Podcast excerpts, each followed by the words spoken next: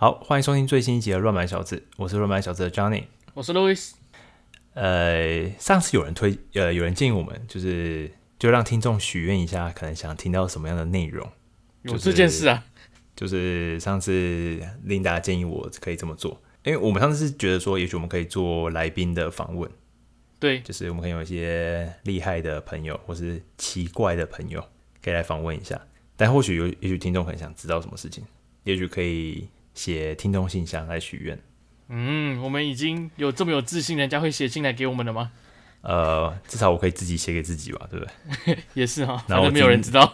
我来念一下，这样哦。我现在有一个人谁说我们的节目好棒哦。然后呢，我这周。我这周呢有看到一个，应该应该说是这样，就是呃，因为我本身有在喝咖啡嘛，然后我爸也有，然后他就是在 iPad 上面看到，不是 iPad，应该说用 iPad，然后看脸书，然后看到一个广告，然后他是在卖这个咖啡豆的，然后我大概有概念就是，呃，咖啡豆当然是半磅半磅在在装的，对，呃，好事多那种是两磅啊，但是就是精品的咖啡豆应该是大概半磅左右。然后呢，它就是一个卖咖啡豆的网站，然后就有广告，然后点开来，然后说，啊，不然来看一下，看一看，觉得哎，好像还不错，不然来买一下好了。我讲的是这个购买过程有够顺畅，还可以怎么样有够顺畅？呃，首先有些东西本来这个我们本来就知道，比方说像是我就按加入购物车，然后点购物车，然后就跳这个什么个人资料，因为你没有注册的话，你就不用登录嘛。对，你就用无登录的情况，然后去。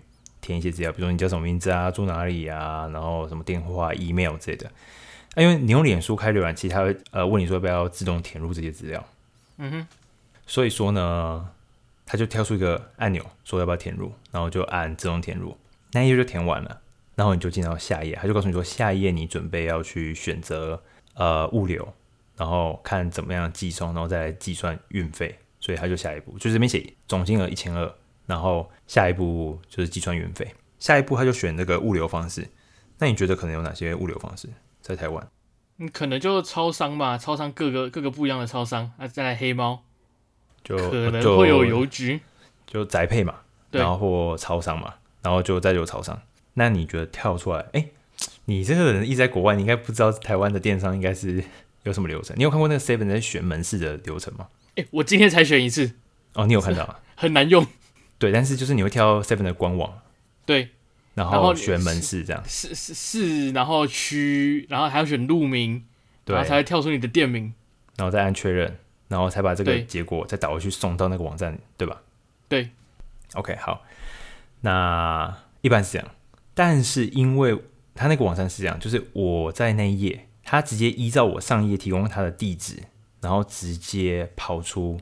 好几家就在我刚刚填的地址旁边的最近的五个门市，然后都告诉你说离几百公尺。这个五个门市是五家 Seven 还是一家 Seven 两家全家都有混在一起的？这有一点厉害欸。然后最后写最后写栽培，然后当然厉害的点当然是因为他这个在打广告的人，他也蛮聪明的，就是他知道你卡住的点最大的点应该还会在于有没有免运费，你免运费就直接点了嘛。嗯哼。所以我就看到最近的，然后就直接点。我想说，这个也太太聪明了吧！就是这个流程超级棒的，我觉得真的是超棒的。因为 Seven 那个流程烂到爆炸，真的是很糟糕。我是我知道我家附近那家 Seven 叫什么名字，对，但是我不知道它在哪条路上，因为它是什么什么路，除了我家门口以外，对，因为它是因为那个那家那家店名是在什么什么什么路几巷，然后可能几弄，但是那其实已经不是在。那个你你你可能你不会觉得那是在那条路名上，对，所以所以你根本就不知道它到底确确切，尤其在转角，你根本不知道是属于哪一条哪一条的。呃，对啊，然后我就在我就在那个好几个附近的路名点了好多，然后真真的是我我后来好久之后我才找到，原来在我最后是我到 Google 去搜寻那一家店，然后看它的地址，哦，原来在这条路上。嗯哼，对，就是就是这么麻烦，但它就自动跑出来这么多的这个门市让我选。而且还是各个不一样的门市，这真的是蛮厉害的。还还混全家进去，嗯，然后最后一个是宅配，然后里面全部免运费，包含宅配全部免运费。所以我觉得这个网站也很棒，就是他在广告这个时候在做推广的时间，他是做免运，这个成本他自己吸收，但是达到获客的这个目的了。嗯，然后这是这一步，下一步再要结账了，对吧？对，那你觉得可能有什么结账方法？结账，我觉得在台湾应该不会有 Apple Pay，所以顶多就信用卡吧。Line Pay 我不知道怎么用。但信用卡要用什么什么金流？比如说呃绿界。那其实不是都差不多吗？就是填填卡号，然后丢丢过去。对对对，差不多。当然有其他方式可以可以去做，就是他在他在那个金流上面写说信用卡，然后信用卡那边的金金流写蓝信金流啊，这个也很有名的一家公司的的金流。然后蓝信金流它是要跳转到另外一页，他自己的那个丑丑的画面，然后填信用卡这一关很多老人家会卡住。嗯哼，他就在上面提醒你说，这个是信用卡，是蓝信金流。如果你选这个的话，等一下会跳页哦。然后还画了一个 icon 解释这么一件事情，等一下会跳页，因为很多人跳页，你会觉得发生什么事？对，发生什么事情？现在是怎么什么情况？然后它上面就是解解释这件事情，我觉得很 friendly，就是很 smooth 的一个流程。当然我最后没选那个，因为最好的流程就是货到付款。嗯，我完全没有压力，我买完所有东西完全没有压力。但不得不说，我觉得 PayPal 在这里做的很不错，就是它的这个流程，它虽然也是。你如果就是当你当你买东西的时候，你选 PayPal，你它就会跳出一个小小的，另外开一个新的视窗，然后叫你登录账号密码。那登录之后也是一个新的视窗，会叫你选你已经储存的信用卡，然后再来付款。哦，所以这就免去了那个你会转跳跳来跳去的那个问题。你还是在那个网页上。对，因为转跳那个真的很很很困扰。你有时候真的不知道是现在什么情况。对啊，而且你只要打你的账密就好了。那你通常你的 Google Chrome 里面就有账密了。虽然说信用卡号可能也会有，但是我觉得账密还是快很多。对，所以因为你到另外一页，你可能还要再搜什么 OTP，对不对？嗯。那对老人家讲，OTP 是什么东西？就 one one time password，这这对他们来讲根本是一个很陌生的东西。对，还要去拿手机回来。对啊，按照你，我万一在地下室怎么样？那你要怎么弄？所以这这是一个，我觉得他那个流程真的还蛮蛮不错，至少引导你。那最后当然选货到付款嘛。那我就是好奇了，所以。我知道这一家的电商，它是用 Shopify 去磕的，那我就在想，所以便利商店那一块到底谁做的？总是要有人做吧？嗯，总对啊，对，到底是谁做的？然后我就想说，嗯，好，然后来找一下公司的同仁，两个人坐在电脑前面，然后开始看，看看那个原始码，然后 payload 什么的，到到底是从哪里来的？哪里来的？找老半天，找很久很久很久，终于找到，原来是台湾一家公司，好像叫什么 Eco Hub。e-commerce 还是什么的，它专门是讲寄生虫难题，那就是基于 Shopify 的服务去盖第三方的服务的公司。那他到时候会不会逼 Shopify 把它买掉？有可能，也许，因为他那个服务真的很棒，他他这个服务要付费，就是 Basic 的。我、哦、怎么好像他们公司的业务？我跟他们根本不熟，不过还可以来用下我们这边广告。他 Basic 的方案就是要十九美金，每个月吗？每个月，然后这两百笔订单。超过后后面，如果是每一百笔订单，可能就要再额外 maybe 十美金之类的。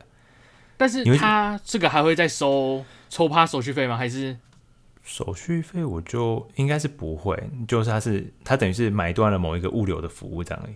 嗯，然后反正大概就是这样。然后重点是，你就觉得说啊，这东西要钱哦，因为可是他做的蛮棒的，所以要钱也还 OK。但他有其他更 advanced 的这个 plan。然后我就想说。这东西要钱啊，所以真的有人用吗？下面有六十四则留言，就是评价，嗯、然后大家都说好棒，很赞。这些人都付钱，啊，然后说你这些人都是商家，哎，对啊。然后更厉害来了，这些留言很多都是二零二三年六月跟七月的留言，洗的。他们最近在做活动，是不是？看起来不太，你好邪恶，是不是？我觉得人家这些都是假的，所有的评价系统都是假的。哪天你回去问你爸妈说。哎、欸，我我是不是不是你们生的？所以呃，假设是真的情况下，那还真的蛮不错的。嗯，就他们的呃，这不管是服务啊，或者说他们的这个功能，我觉得都蛮棒的。Anyway，就是我看到这个流程，就是我在买那个过程超顺的，就是点几下点点点，好像我也不用输入东西，然后我就买完东西，真的很厉害，仿佛我登录账号已经注册账号一样，就是整个很顺。看完广告我就买东西。嗯，所以我觉得这个超棒的。如果有有在做什么电商网站的朋友，推荐这个服务，听起来真的很不错，而且感觉上比那个 Seven 的那个什么东西好多了，好太多了。Seven 那个 UI 好丑啊！他说你很慢啊，一步要一步一步一步哎。他说啊，你看，呃，你现在选这个 seven 门市，你是住哪个县县市？台北市，请按一。这电话。那我另外分享一个，我前阵子也是看到一个，我觉得也是不错的电商，但是比较不同的层面上的不错。你应该常常看到，就是说有 YouTuber 在帮你打在打某个东西的广告，他就会说哦，你到某某网站上，那去输入我的折扣码。哦，这个蛮常见的。嗯、对，这蛮常见的嘛。但是呢，我就在我在一个呃，它是它其实本来是实体门市的实体百货公司的一个网站，你就想象是可能星光三月，但是卖的东西更高级，可能比较偏微稍微精品类的那种。Selfridges。呃呵呵，可我也不知道，但是总之呢，总之呢，他就是他们他们的公司呢，就会有一些他们自己的业务。那他们给他们的每个业务有自己的网站，就有给给他们自己的子网站。哦，我闻到直销的 vibe 咯。呃，差不多是那种感觉，但是他怎么说呢？他这样子的话，他就在推东西，他是推都推精品嘛。那精品他们收业绩，所以那如果、uh huh. 那如果我推，我好不容易说服你买一个东西，然后给你一个网站，你没有去，你没有去输我的名字。或者是你没有去输我的什么折扣码什么的，那是不是对于他们来说就可能损失了一笔？嗯哼，所以他网站后面可能就是放一个有点像 referral code，然后比如说就是 Louis 这样子。没有，它其实它会变成 Louis 点什么什么，然后点哦，真的哦，等于哦，就我我自己的网域这样，就直接是我自己的网站，然后所以甚甚至可以变成当成那个那个那个业务自己的名片，哦、这种感觉。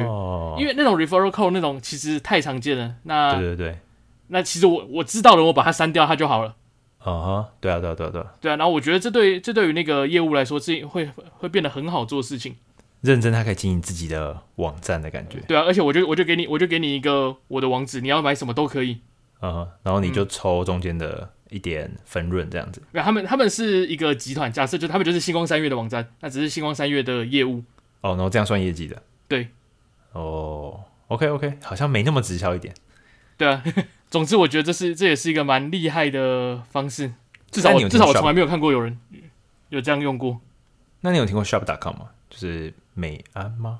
是那种我在我它会出现一个很多我在那我我先去那个网站，然后再点，然后去 PC Home，然后我就可以赚点。那是那是 Shopback，呃，不然 Shop Shop.com 应该是就是我刚刚讲，比如说呃，我先开一个，比如说 Take My Money Club.com，嗯哼，然后后面 Slash 可能就放了 Louis，嗯。哎，当然他是不是这样做，我有点不是很确定。不过，比如说 Louis，那这个网站里面版就是个电商，但是后面这个有点像 referral code，这个 Louis 有点像 referral code，、嗯、所以我进来买东西之后，你可以在这个网站也许可以做一些折扣优惠、一些 event promotion 之类的。然后我就在你这边买东西之后，我每买一笔东西，你可能就多拿，比如一块钱、两块钱、三块钱，所以我同样都要买一个东西，但我可以在这个地方买。对，但是我觉得以一个程序员来说，这种方式就比较没有这么的优雅。然后我觉得以业，如果我是要卖这个东西，然后我也觉得这不是，这其实不是我的网站的那种感觉，并没有这么个人的感觉。所以你刚刚讲的个人，他是可以里面做一些自己的客制化的 interface 吗？还是他上面就有一张他自己的照片，就是说.哦，这是这是这个某某业务的，这是这个某某业务的网站啊，就这样有点怪，不过有点像是比如 Louis 的 Seven 加盟店这样。呃，差不多是这种感觉。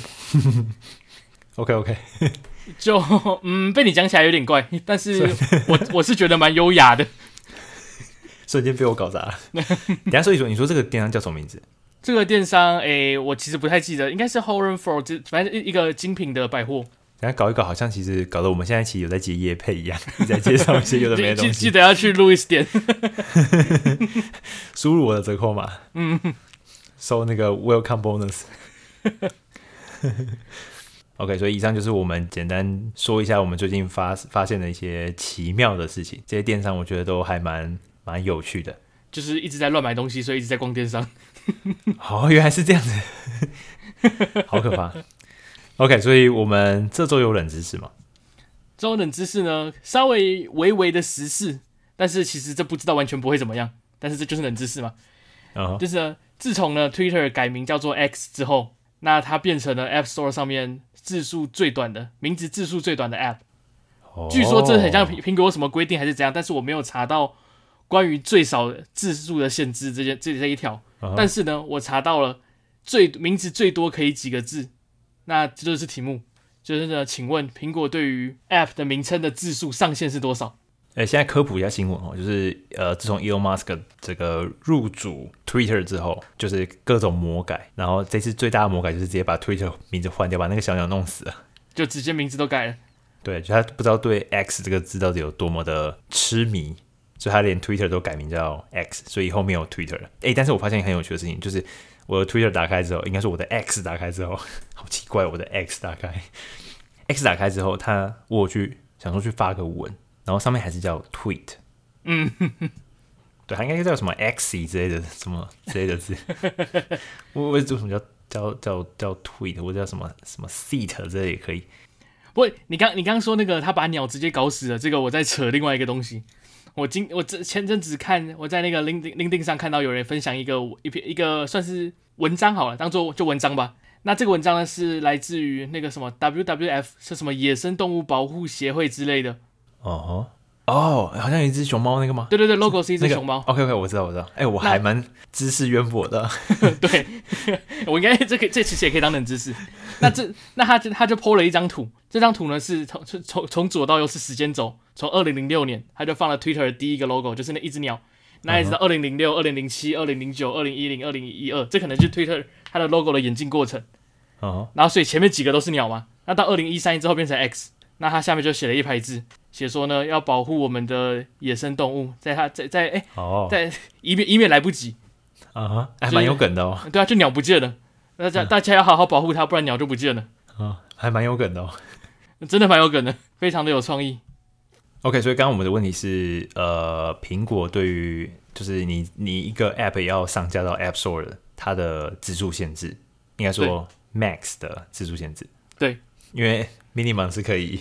目前现在是可以一二，但是据说以前是不行，但我不知道。那我可以给你几个选项。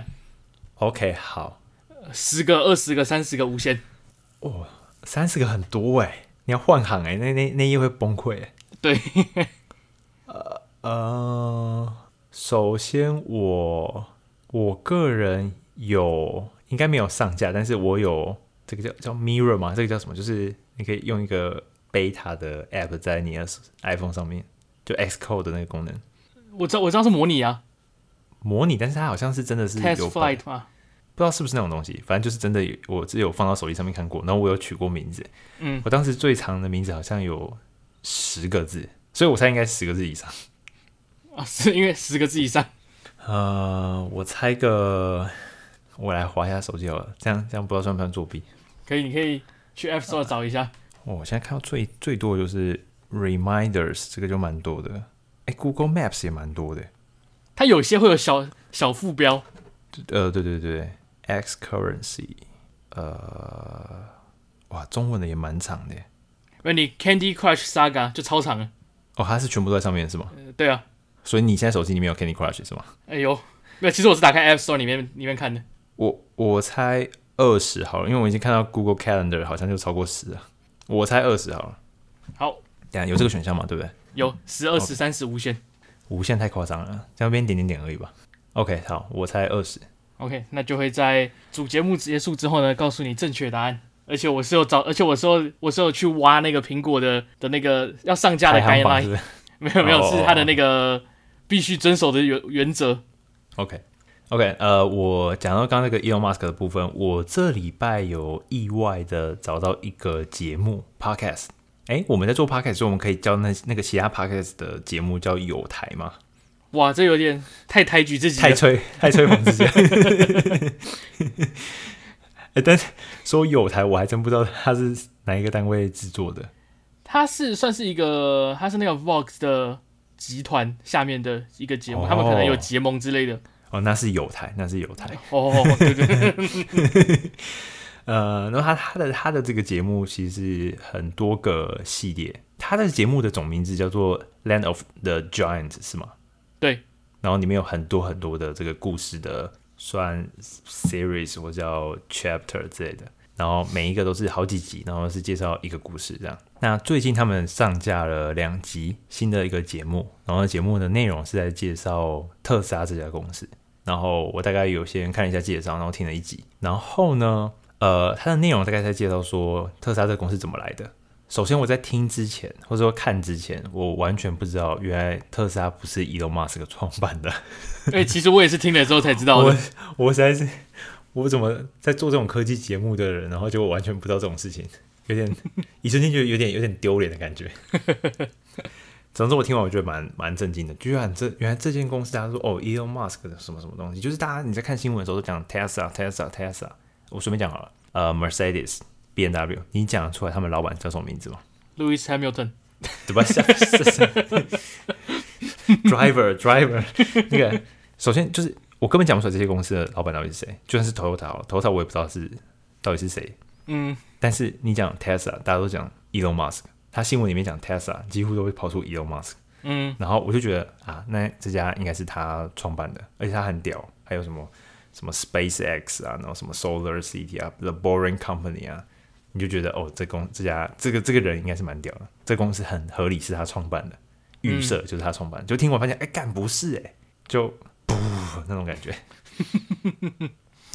所以 Anyway，反正我就觉得好像蛮有趣，我就推荐你听。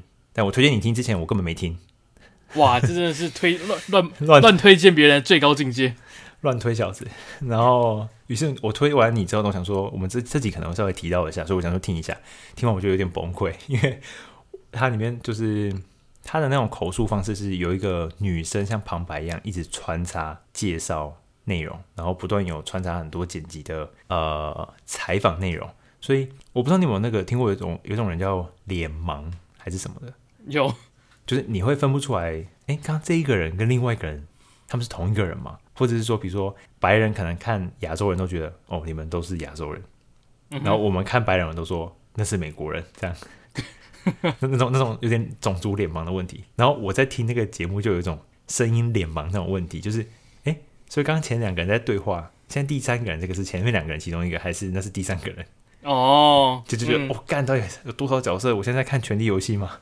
那你是在看奥本海默，奥本海默的人人真也太多了，看完都不知道。哎，刚刚那个那个那个那个谁，后来只能叫演员名字，不然我讲不出来那个人是谁。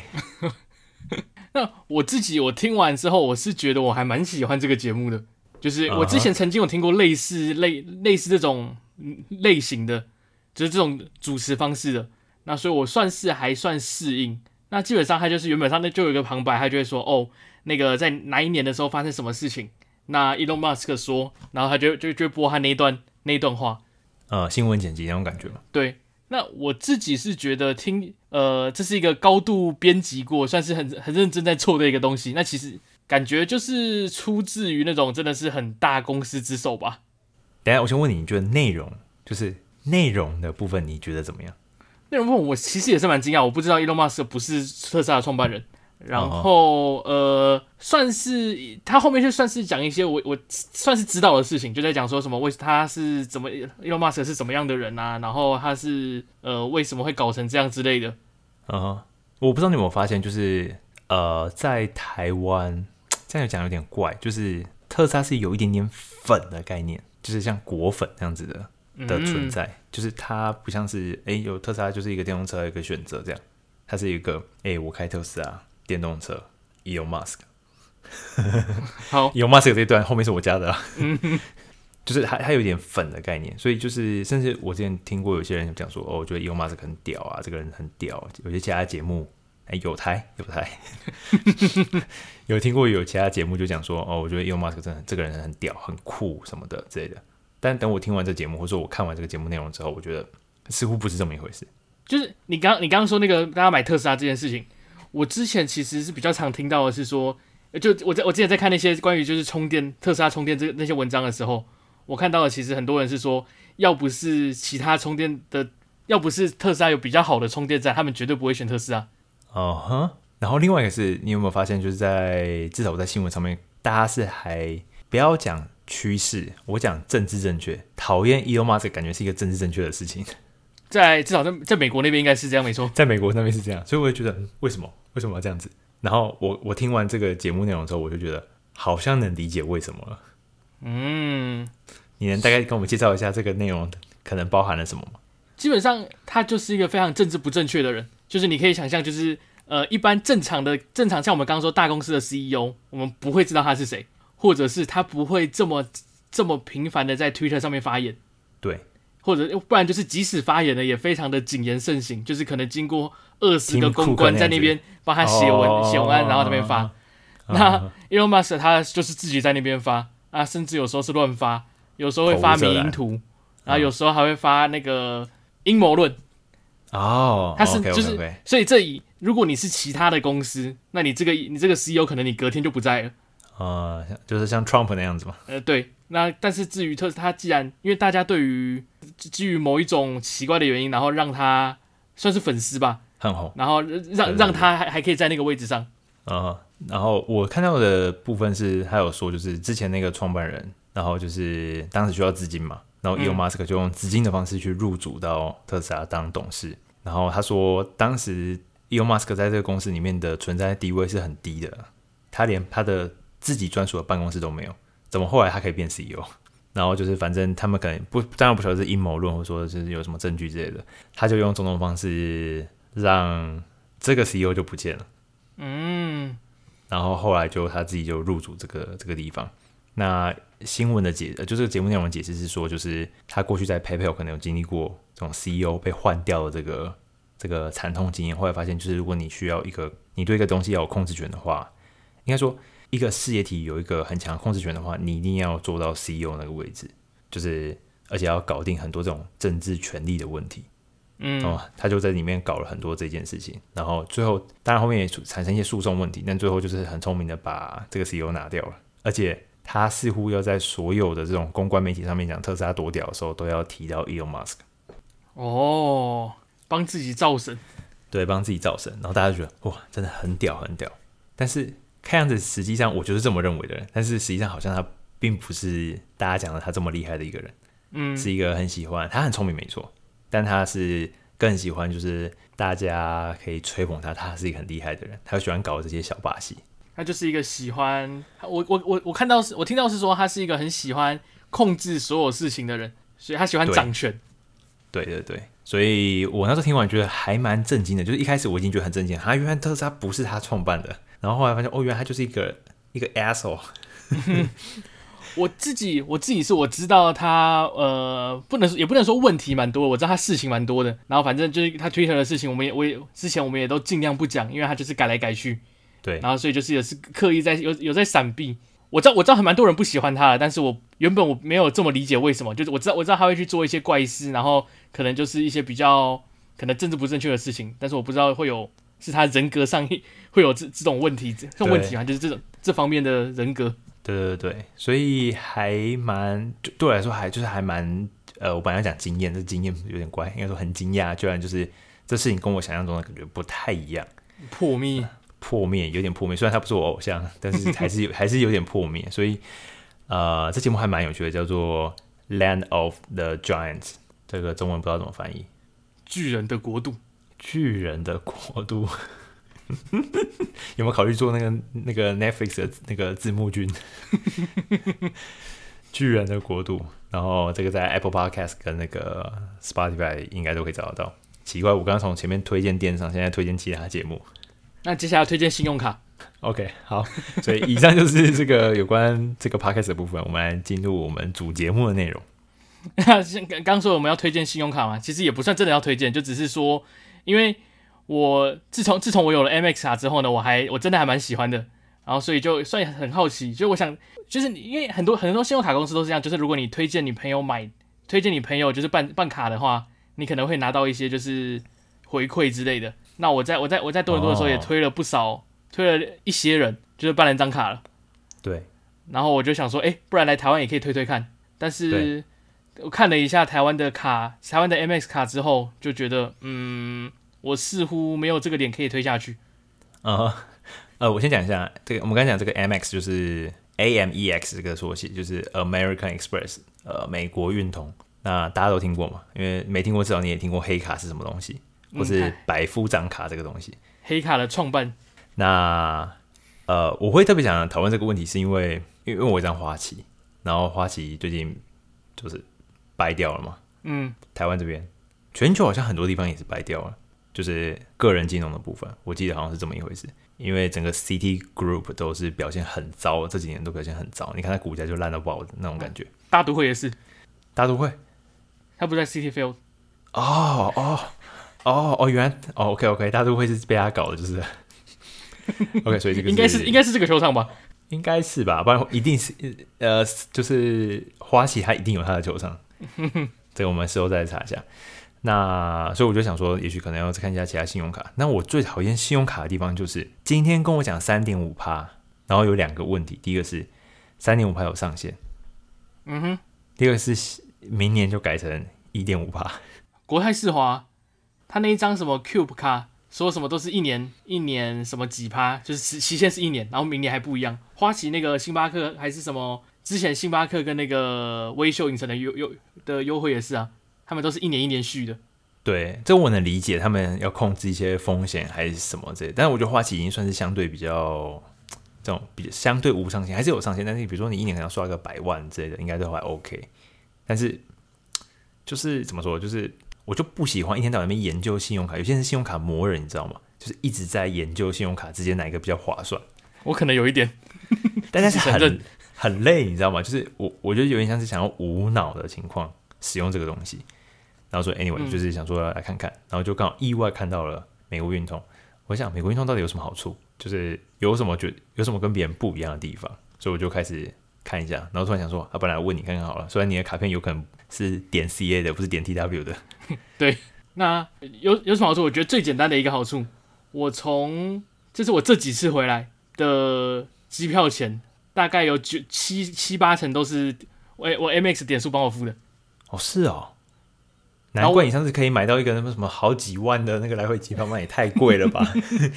太贵了吧？这这这一次这个是我自由贴钱，这是暑假这个比较贵，确实。但是其他的其他的真的是我几乎是不太需要花钱，要花一点，它有它有折抵的上限，但是会会付一点啊。Uh huh. 那事先声明一下，我没有我没有用过台湾的 MX 卡，我是我是用加拿大的。然后我知道关于关于台湾的卡片的资讯，就是官网上看的啊。Uh. 那我觉得整体来说，我觉得年费的话，其实我觉得台湾的卡也不是很划算，因为我觉得以物就是基本基本上加拿大卡会贵一点，但是我觉得以这个物价来说，我觉得不是很适合。然后呃，举个举个例子，应应该说大部分那个美国运通的卡片都是需要缴年费的，对。然后从比较初阶的，可能从绿色的吗？它到底是绿色比较出街，还是金色比较出街？最出街的是绿色，然后加拿大的绿色卡是不用年费的。那相对的也就我记得，我记得加拿大那张卡是就是只有现金回馈。哦、uh，huh, 然后它在可能金色，然后呃，一般消费者可以申请到的是白金。对，然后再上去当然还可以到黑卡。哎，你知道罗兰吗？就是日本的。哎、uh, uh, 你知道？好奇怪，为什么你会知道？然后他前天早上在 IG 上面 po 了一个文，他就是有收到黑卡。然后呢，嗯、他黑卡百夫长卡百夫长的那个那个那个地方，就是那个 logo 的地方，嗯、是那个哎、欸，那个什么呃，Spy Family 里面那个那个小女生的 logo 哎、欸，他信用卡是他客制的，他可以自己改哦。我我不知道啊，他就他就写说，就他他就拍出来，然后上面就是那一只那一只，我现在忘记他叫什么名字，粉红色头发的那一只，嗯、在上面有够可爱，挺酷的。然后我刚刚刚讲年费的部分啊，就是像。在在我那边那张金金卡是的年费是加币两百五十块，那大年费年费，哦、那换算一下，大概五六千五六千块。但是呢，这这两百五十块里面，你每一年都可以拿到一百块的刷卡金啊哈。所以事实上，你大概付了三千三千五百块。那对台湾台湾这张卡的年费是三千块啊哈。那他的新手礼还是怎么样？是什么？新手礼其实这新手礼就比较不准一点，因为它随时每年可能都不太一样。但是，对我乍看之下是没有看到。啊哈。中然后像我刚我刚说那个，他我刚说那个一百块嘛，但是它不是加拿大那张卡，它不是说不是说可以乱用，它就是你如果你花在旅行上，它可以帮你抵消旅行的一百块。啊哈。然后如果是特定限制用途，就是。对对对对对。那白金卡的话是年费是六九九，那它是可以有两百块的两百块的折抵。嗯。台湾这部分好像就有有类似的东西，但是我看它比较多是在讲就是跟旅游相关，比如就是呃机场、机票、酒店这一类的嘛。对，我那那边那边那一张白金金卡的话，如果是机场的话，它在它有四次可以去贵宾室，啊哦，然后如果是白金卡的是无限，那这张这无无限的话，好像跟台湾是一样的。然后有一个比较特别的，我还蛮想要有的白金的功能，是它可以到机场有快速 check in 的服务。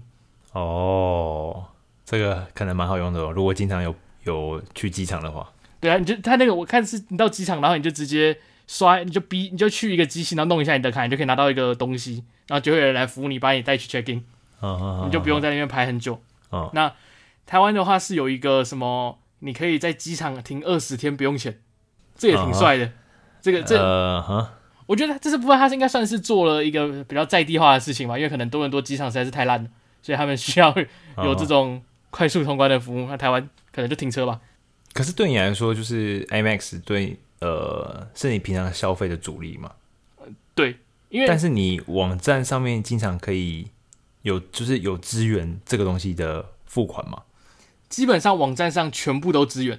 其实会不支援的通常是餐厅跟嗯餐厅跟那个超市。那至于为什么会不支援呢？其实因为这这也是台湾的卡没有的东西啊。我我那张卡它是我那张我们就是我那张卡它是有，如果你是在呃如果你是在餐厅刷刷这张卡的话，你可以拿到五倍五倍的点数。啊哈啊。然后如果你是在超市或者是叫 Uber Eats 这种外送的话，也是五倍。啊哈。所以也就是说，他对于他对于餐餐厅跟超市的回馈比较高，那所以相对来，他就是对他们店家抽比较多钱嘛，所以他们就可能比较不喜欢。哦，所以最后可能就没有了。对，那所以所以就是反正就是这样。但是台台湾的卡没有这个加倍的东西。它有其他地方好像有其他短时间活动一些加倍的算法，不过 anyway，这个这个这是。我好像看到一个部分，然后我会这样问，是因为因为很多网站是，比如说线上刷卡，或者说哪边刷卡，然后它上面会显示说就是支援 Visa 跟 Mastercard，然后确确实会有，但是原则上我会用的都有支援。哦，OK OK，然后主要是实体的部分，我觉得实体就实体就真的要看了，碰运算是反正我就我都当做我我会我是有一张 MX 当主卡，然后有一张 Visa，就是 MX 不能用的时候就用 Visa，反正有两张就是对。那你 Amex 会有副卡给别人、你家人、朋友用吗？可以，而且你还你有，如果你是白金卡的话，你还可以申请一张就是低阶的副卡，就是这样会比较便宜，副卡的费费用会比较便宜。哦，然后可以让别人帮你一起累积，这样。对，我就是我就是这样搞的。哦，难怪可以换机票。嗯，对啊。然后我怎么觉得我好像美国运通的业务啊？但是有一有一件事情，我觉得也是蛮不划算的，因为我我那边我那边我是一块钱。可以积一一一个点数，哦、uh，huh. 我加币一块大概是二十三块嘛，那台湾的话是三十块积一个点数，这样你比较划算啊？对啊，这样我比较划算，就是我说台湾的比较不划算的地方。哦，台湾比较不划，哦，对对对，OK，真的蛮不划算的。然后主要是还有一个，还有一些是虽然说他要缴他要缴年费，然后他但是他会有一些不定期的优惠，像是说你可能像我看到的，就是这这个优惠你要在你要在你的 MX 的 App 里面去找，去把它算是要加入这个优惠这样，像是你可能可以去 Lululemon 买。满满两百五，他就会退你五十哦。或者是我曾经有看过 Spotify 一整年不用钱的，那我现在有在，我现在有一个是 Disney Plus，每个月减每个月半价，太爽了吧！就是你假设你付十二块，然后他每个你刷完之后，他会每个月再帮你扣六块，还还六块钱给你。哦、uh. 所以其实这这个这我觉我自己是觉得这部分加起来就算是年费的部分就很 OK 了。啊、uh，huh. 这有点像好事多那种会员卡的感觉，对不对？呃。你说比较比较高级的那张黑，有三趴回馈那张，就是比较就是你去好事多买东西，前提是你要买你要有一张会员卡嘛。嗯，但是进去以后，里面东西都比外面的世界的东西都还便宜。哦，这个这个比较像是我下一个东西，下一个东西的话，它是有一个会员活动跟套票，就是我曾经有收过，它就是你可以去酒庄，然后看你要不要品酒的一个套票，或者是说他会叫你去煮意大利面，就是你就一个人付个什么七八十块，然后他就。付食材，然后就有人帮你上课。啊、uh，哦、就是 OK，就是卡友的一个活动这样。卡友活动，或者是卡友的专属商品套套装。哦、uh，huh. 还有餐厅的，就是像是哦，你只要呃，他会给你一个套装，然后你就可以去，你就跟餐厅约好时间，你就去吃。他就、嗯、你就你进去就跟他说哦，我你有你有 MX 的那个预约，然后他就知道了。但这个在台湾我就觉不晓得有多少这种这种活动，就是。我乍看之下，台湾的大部分都是说，哦，你去精品金华酒店可以干嘛啊？或者是你去什么东西可以干嘛？这个我好像也没有爱精华爱到这种地步。对，我觉得这方面这真的是它比较单薄一点。嗯，然后我印象中，这我不是非常确定，我印象中白金卡还比较贵。等下，那你如果在你拿加拿大的卡在台湾这边消费怎么算？就二点五趴那个手续费。哦，OK OK。但是根据我之前的实验，它上面是说，那个我刚刚说的那个五倍五倍的餐厅要成立的话，必须在加拿大境内。但是我上次的实验，我在台湾刷也是 OK 的。啊哈，嗯哼，那是加拿大餐厅啊。嗯，对啊。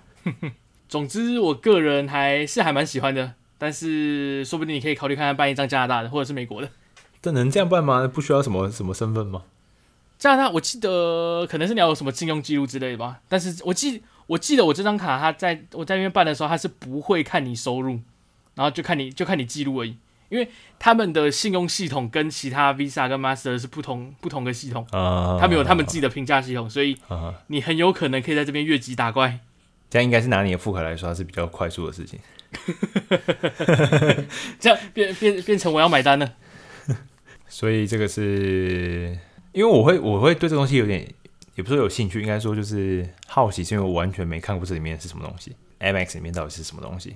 大家只觉得这东西好像似乎很贵，然后很不合理。我这我不听你分析完，觉得好像在台湾来看，应该还是有点不太合理。应该是 应该说没那么划算了，不要讲不合理。我觉得是因为呃，白金海它是也是有它的什么。呃的去，我觉得长飞的人应该是还算是 OK 啦，因为台湾的很神奇，他有跟长荣联名。对啊对对对。然后，所以你可能常去机场，你可能会用到，你可能会用到贵宾室，或者是你会用到万豪酒店的 VIP 会员。哦，或是里程里程数累积这样子。对，那我不知道台湾的有没有，但是我自己的里程数累积的话，它是可以转，它的点数是可以一比一转到其他的其他航空公司的方案的。呃，所以我好像可以，我可以我可以转到我可以转到那个华航。呃，我我都转长荣那一间 Air Air Miles Air Air Canada 的，他们同个、哦、他们同个联盟的。哦哦哦，联盟 OK OK，那个什么 Sky 什么东西？应该是星忘记忘忘记是哪一个了。什么寰宇一家？寰宇一家跟星空联盟。星空联盟，然后还有亚万嘛？对，亚洲万里通。身为是不几年没有出国的人，还念出这些东西，也是蛮厉害的。等下这样，我刚才有个问题，就是呃，因为他通常有些新手礼是只有你办的第一年才有。对，那、啊、第二年呢？第二年，第二年你还要缴年费，你不觉得就这样不会很不划算吗？就我自己是觉得还 OK，因为他给我的回馈实在是比那个多的还多，然后我觉得点数点数的那个折抵也蛮有感的啊，uh -huh. 所以我自己是对于我自己我自己蛮能够接受他的年费这件事情啊，uh -huh. 好吧，那这个就是这个呃美国运通的这个信用卡或签账卡的部分。我觉得或许哪一天我真的有很常出国的这个需求的时候，也许我会来考虑看看吧。对啊，我觉得大部分东西都在机场。对啊，大家感觉专攻的客户群大概是这个地方。OK，所以这个是以上的这个讨论分析，也许就是一个又要乱，因为是刚年费嘛，所以是某种上也可以也是乱买东西嘛。嗯，对的。我应该接什么？OK，我们来解答一下冷知识的答案。OK，冷知识的答案，这非常不重要的冷知识。那答案呢是三三十个字。那其实苹果对苹果对于这个它是有算是明算是还蛮明确的规范。它有说呢，你不能你不能刻意的在这哦，你你必须你的你的名字呢必须要就是精确的描述你是什么东西，然后你不能刻意的去加一些呃别人的关键字，例如说你不能去写说你是 ChatGPT。或者是你是哦商标这类的，对，你不能写说就是 ChatGPT 的替代品，这种事情就不能写，哦，或者是说你也不能说你是，你也不能说你在上面放了一些你的价格资讯，哦，打广告，对，或者是或者是一些其他不不相关的其他东西来骗这个系统，哦，然后就是三十个字，然后然后呢，它其实还有一，它其实除了它名字之外呢，还有一栏是它应该是 sub。呃，副标栏，他说如果你要加其他东西的话，哦、你加在副标栏那边。哦，这个我倒是很少看过有这么长的一个 app 的名称。我是在想，有可能是因为一些比较长的语言哦，像什么希腊话字母比较多，法文字母也比较多啊、哦，所以可能其实搞不好，如果就英文而言，说不定二十个字就够了。但是我觉得可能是一些翻译的部分，所以它会需要一些比较长的。啊、哦。所以理论上我不能取个名叫做我是 Louis，然后这是一个 app 这样子。呃，I'm rich，I'm rich，I'm rich 就是一般那个做 App 开发的时候会有一个 project，然后你会预设的公版叫 I'm rich。对。OK，好，那以上就是本集的全部内容。如果喜欢我们节目的听众朋友，可以到 Apple Podcast 与 Spotify 收听并订阅我们节目。喜欢的话，也不吝啬给我们五星的评论。另外，我们目前也有 YouTube 频道，可以搜寻“乱码小子”，订阅我们频道，可以让你更轻松获得在餐桌上跟家人朋友炫耀的知识。好，那这期节目就这边喽，就这样，拜拜，拜拜。